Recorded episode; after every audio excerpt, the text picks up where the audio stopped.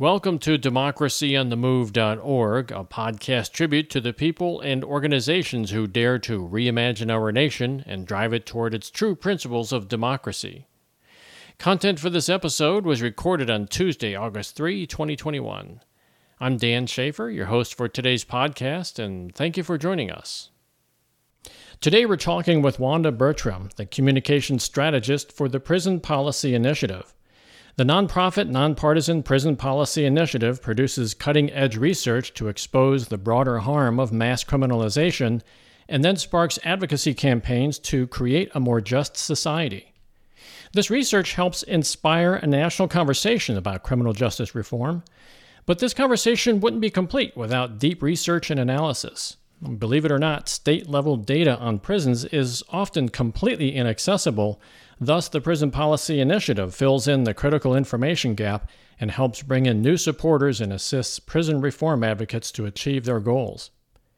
Wanda Bertram, the communications strategist, is a graduate of the University of Washington, where her focus on national security inspired an interest in prison policy and immigrant detention.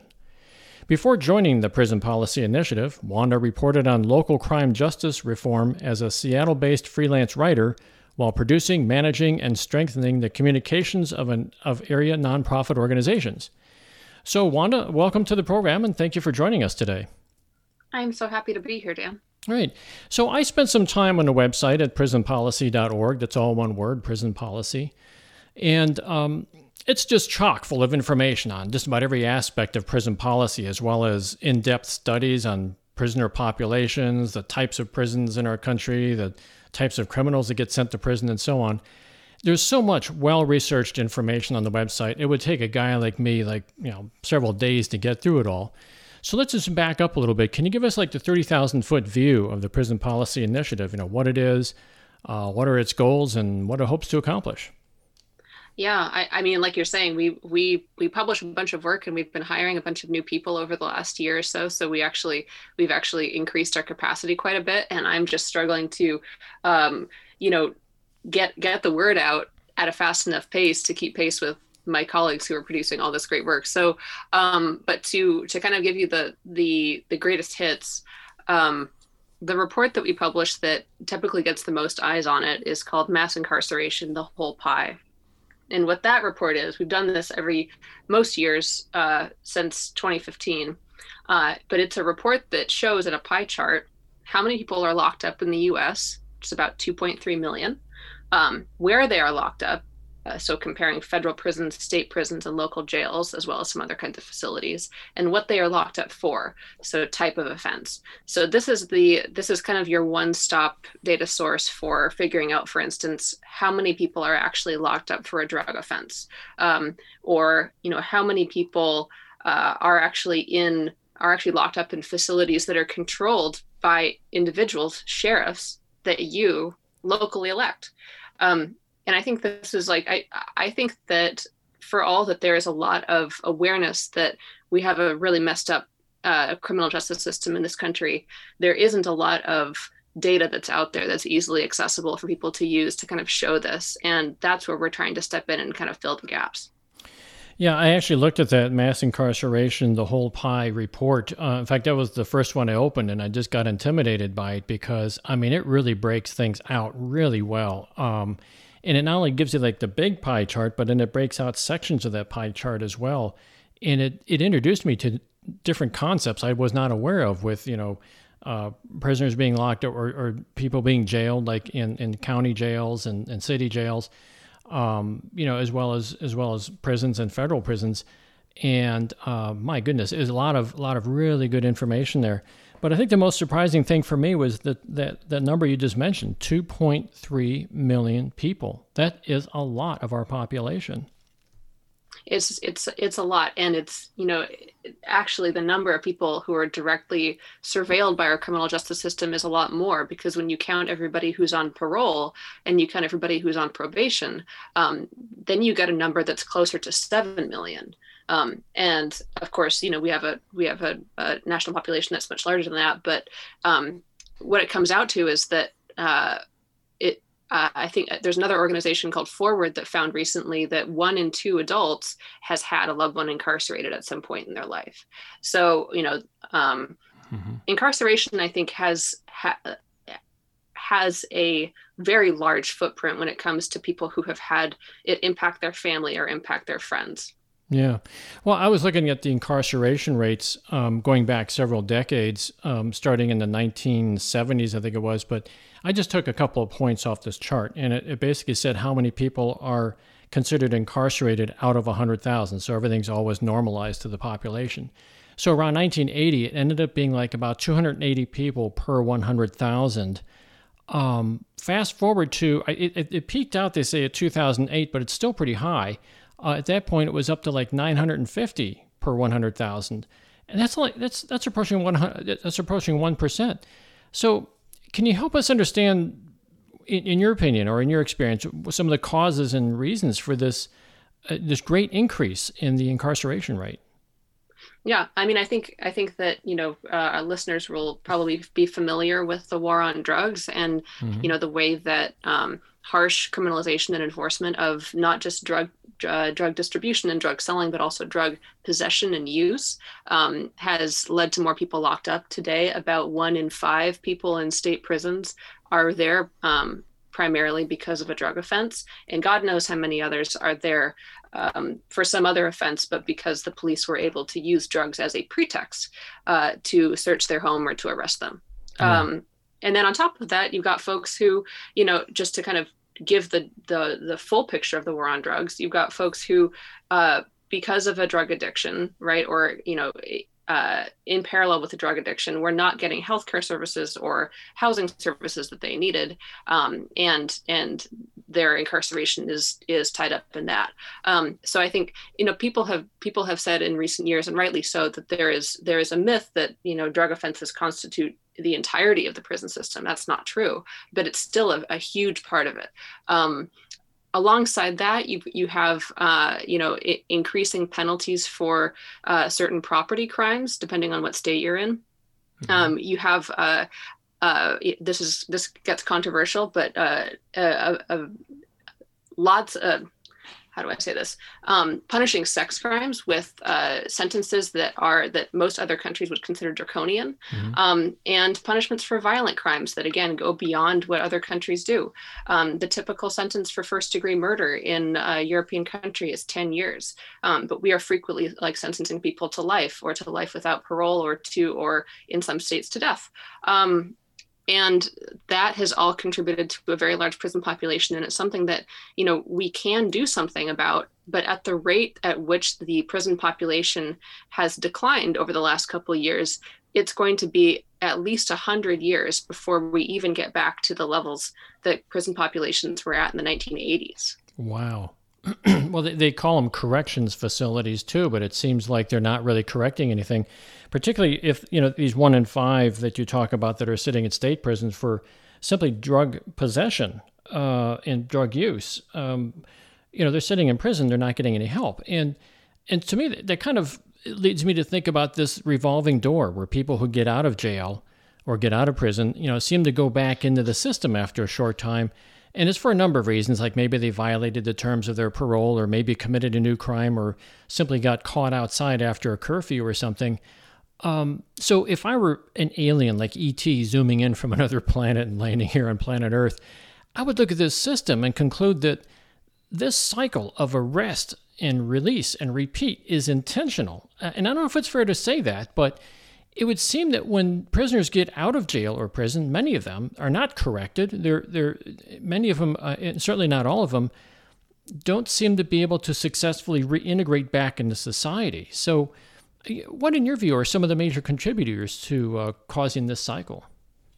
Yeah, I agree. If if I was if I was a Martian uh, coming down and looking at our society, I would go, okay, um, you know, there's a there's here's a country where um, you have a, a, a very small percentage of the population that has uh, that gets quite a lot, gets a big slice of the pie financially. Um, you know, it's a country that doesn't want to provide something, you know, things like uh, affordable housing and free health care to people, um, including people struggling with drug addictions and mental health issues.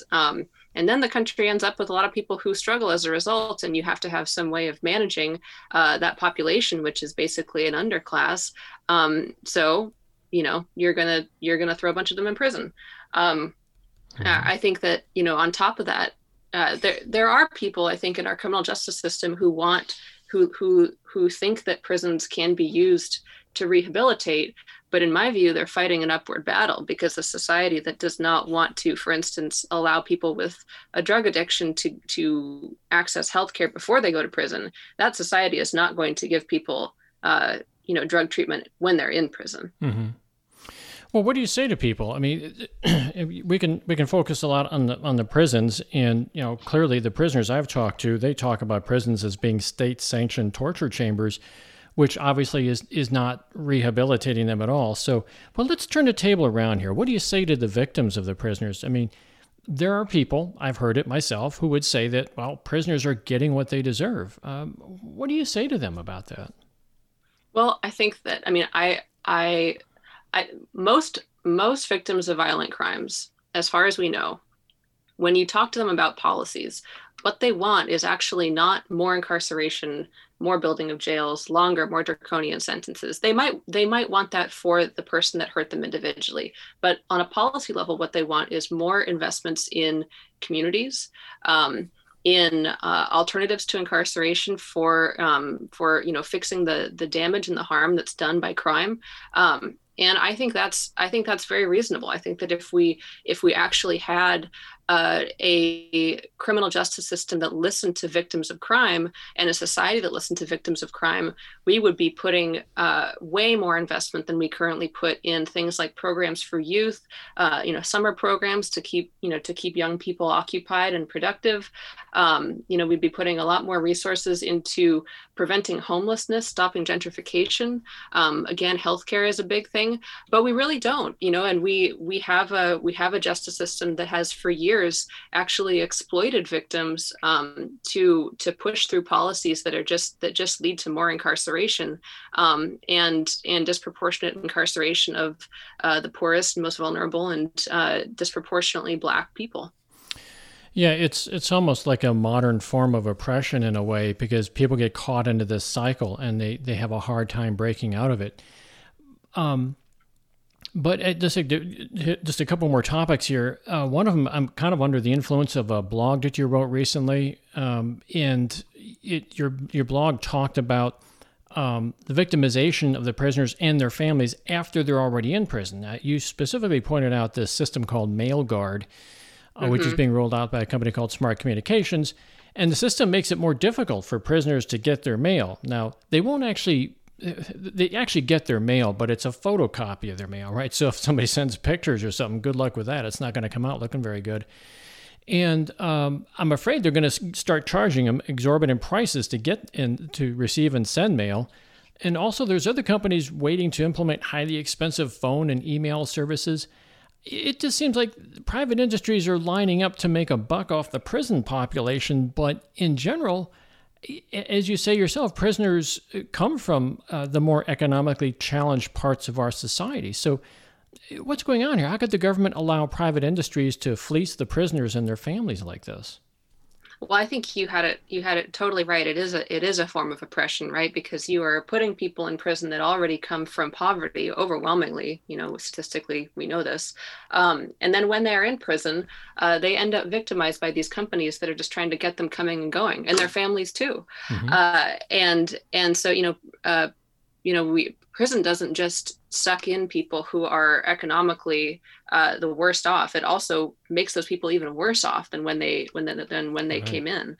Um, you know, and today uh, something that we talk about in our whole PIE report is that the number of privately run prisons is actually, I think, overstated. It's only about uh, nine or ten percent at the most. Um, but every single prison has a, a highly dependent relationship with companies that provide things like phone service, healthcare service, and commissary to the point where uh, the companies, I think, have a very uh, have have a lot of leverage over prison systems at this point. If those relationships terminated, um, prisons would basically cease to function. Uh, so so you know, uh, you mentioned at the beginning that PPI, you know, we do research, we expose the harm of incarceration, and then we spark advocacy campaigns.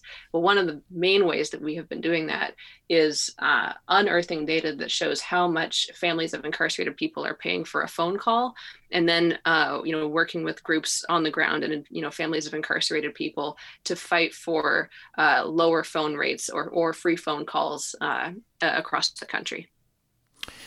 That's that's crazy because you would think that, um, and again, the prisoners I've talked to, um, their lifeline is outside communication. Right, you're, you're, sitting in a cell, a six by nine cell, you know, right. twenty hours a day or something like that. That's that alone is torture. Um, then you know your your lifeline, your only lifeline to the outside world is you know through written communication, letters. Um, I since found out they actually prefer to receive mail. You know, I've, I've been sending email to some prisoners, but they actually prefer to receive snail mail because it gives us something, gives them something to hold in their hand that they can say, you know, this actually came from the outside. So, um, so it's just a shame that they're being victimized even while they're in there, and the the, the fact that uh, you know that they're not being uh, they're not experiencing the benefits of being corrected in quotes. Um, it just makes it more difficult for them to make it when they're on the outside.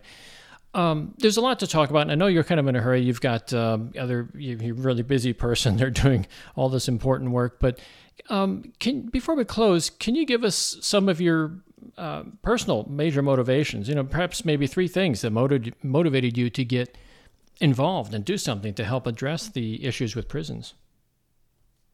Well, I mean that, that's a that's a great question. I think the the main thing that motivates me is just a knowledge of how how deeply uh, connected the issue of criminal justice and mass incarceration are to these bigger problems that we have in our society. You know, um, uh, you know the the again the disproportionate uh, accrual of financial resources to you know the rich and the one percent, uh, racism, um, you know the uh, an inability of people to access healthcare and housing, and I saw it you know impacting my own community.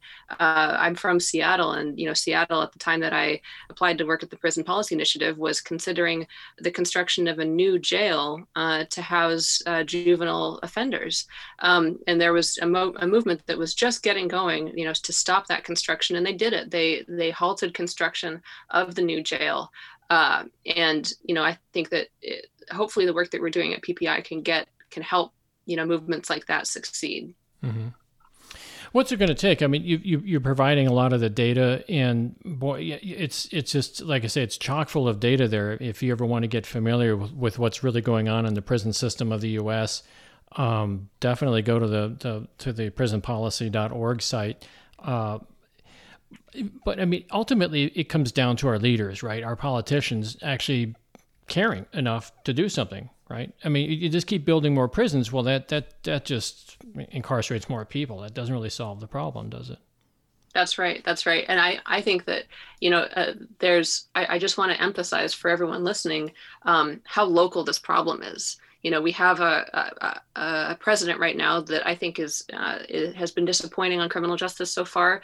Um, but uh, you know, I think it's states and counties don't have to wait for the president of the United States to, you know, keep moving on on getting people out of prison. States can do things like expand their uh, their parole processes, right? Make more people eligible for parole uh, or grant people compassionate release. Uh, governors can issue clemencies. And the reason I bring those things up in particular is because we are still in the middle of a pandemic uh, where prisons and jails are deadly places to be and you know we really need to and i say we i mean me you everyone listening to this show we need to be holding our state leaders uh, accountable when it comes to their responsibility to save the lives of people who are trapped in prisons and jails right now.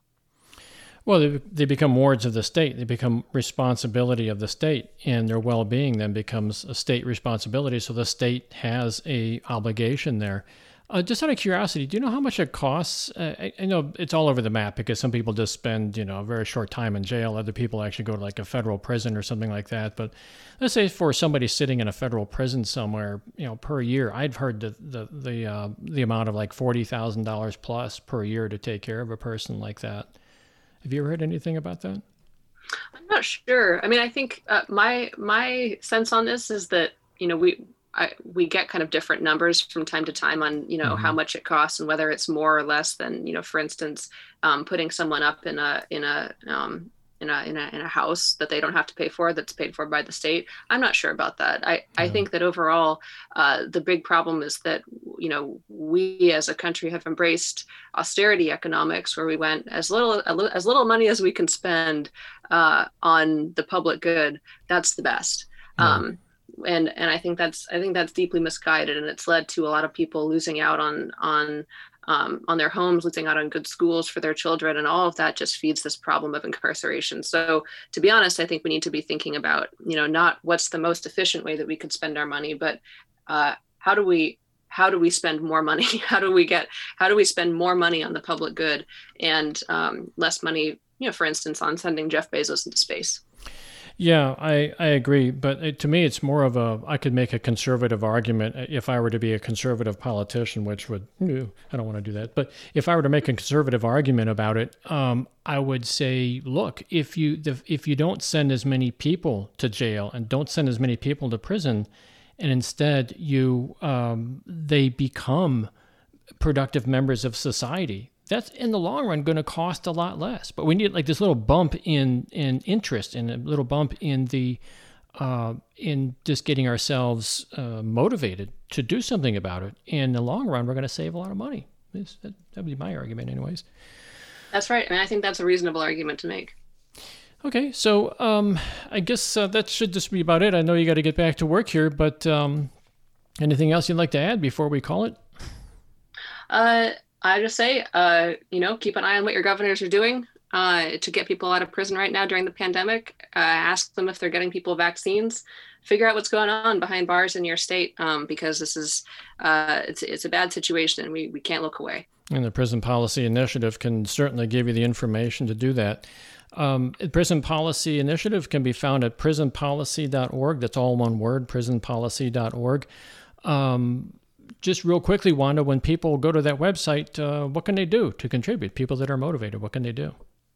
Well, we always welcome donations. Uh, a lot of our a lot of our functioning comes from small donations from you know uh, from just everyday people. Um, but you know also you know you can uh, we, we just really we just really appreciate knowing that our work is being used. When you come to our website, read our work. Wonderful, good. We've been talking with Wanda Bertram, the communications strategist for the Prison Policy Initiative. You can get more information on the Prison Policy Initiative at prisonpolicy.org. Wanda, thank you for stopping by today to inform our listeners about the Prison Policy Initiative. Thanks, Dan. You've been listening to Democracy on the Move, a tribute to all those people and organizations who dare to reimagine our nation and drive it back to its true principles of democracy. Please tune in each week where we will feature guests and topics that'll help keep you in touch with our march toward a more perfect union.